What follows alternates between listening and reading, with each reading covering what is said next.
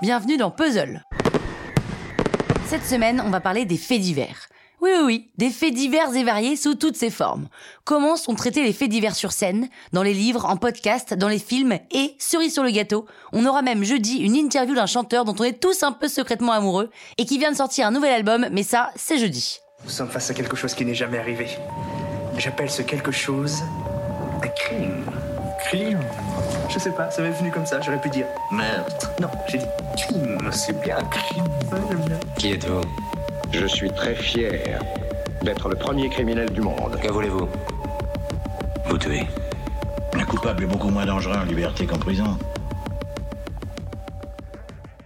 Aujourd'hui, on va se demander si tous les faits divers, aussi sordides qu'ils soient, peuvent se mettre en scène. Un ancien avocat reconverti en humoriste peut-il raconter ses gardes à vue, ses détentions, ses anciennes plaidoiries? A priori oui, et c'est ce qui nourrit d'ailleurs beaucoup d'anciens avocats, fiscalistes, hommes et femmes d'affaires.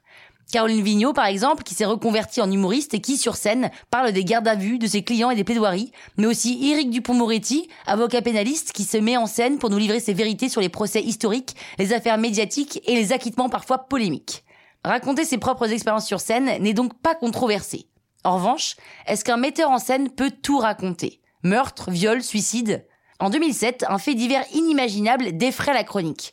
Dans le Pas-de-Calais, un couple de quinquagénaires et ses deux enfants se pendent sans explication dans leur maison. Les enquêteurs n'ont retrouvé aucun élément permettant d'éclaircir de façon évidente le mobile et aucun des corps ne présente de traces de violence. C'est donc un gros point d'interrogation qui reste en suspens sur ce quadruple geste orchestré. La seule justification laissée par cette famille, c'est quelques mots écrits sur un bout de papier. On a trop déconné, pardon. Avec en sus quelques consignes pour bien s'occuper du chien.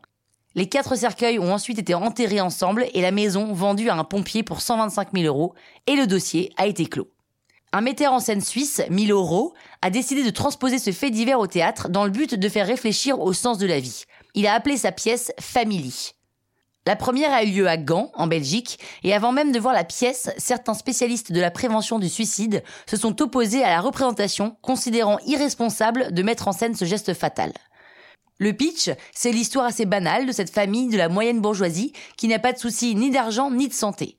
À travers une histoire on ne peut moins basique, Milos Rowe s'interroge sur la condition humaine.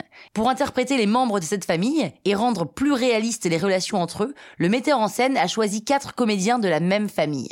La pièce en soi n'a rien de choquant puisqu'on vit le quotidien de cette famille à table, qui se raconte leur journée, pas un mot plus haut que l'autre, tout a l'air de bien aller, avec des soucis comme on en a un peu tous, mais le clou du spectacle, c'est sur la dernière scène qui nous met très mal à l'aise. Après le dîner familial, la pièce se termine avec l'image de la véranda de la maison et quatre corps suspendus chacun à une corde, noués sur la même poutre. On comprend qu'ils étaient debout sur un tabouret qui vient juste de basculer. Et c'est la fin. Évidemment, les critiques se sont lâchés et ont crié à l'incitation au suicide.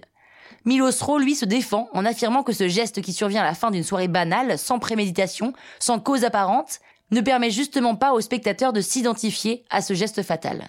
La question qu'on peut se poser, c'est pourquoi la représentation du suicide, tirée d'un fait divers adapté au théâtre, est condamnée quand des séries sur Netflix mettent en scène des jeunes qui se suicident, comme dans par exemple la série 13 Reasons Why. Et en même temps, il paraîtrait que cette série a accru le nombre de suicides aux États-Unis. Donc, est-ce que les meurtres, la pédophilie, l'inceste, le viol, les faillites, le suicide sont des termes tellement lourds qu'on ne peut pas les mettre en scène? Est-ce que l'art, ce n'est pas aussi de pouvoir dénoncer et alerter sur les travers de la société, les déviances et les histoires sordides malheureusement bien réelles, mais que personne ne voudrait vivre? Je pose la question. Pendant que vous y réfléchissez, N'oubliez pas d'écouter sans faute demain Karen, qui va nous parler d'un duo de scénaristes et dessinateurs qui écrit sur les faits divers inventés. Et nous, on se retrouve bientôt pour une prochaine chronique dans le Penelope Show.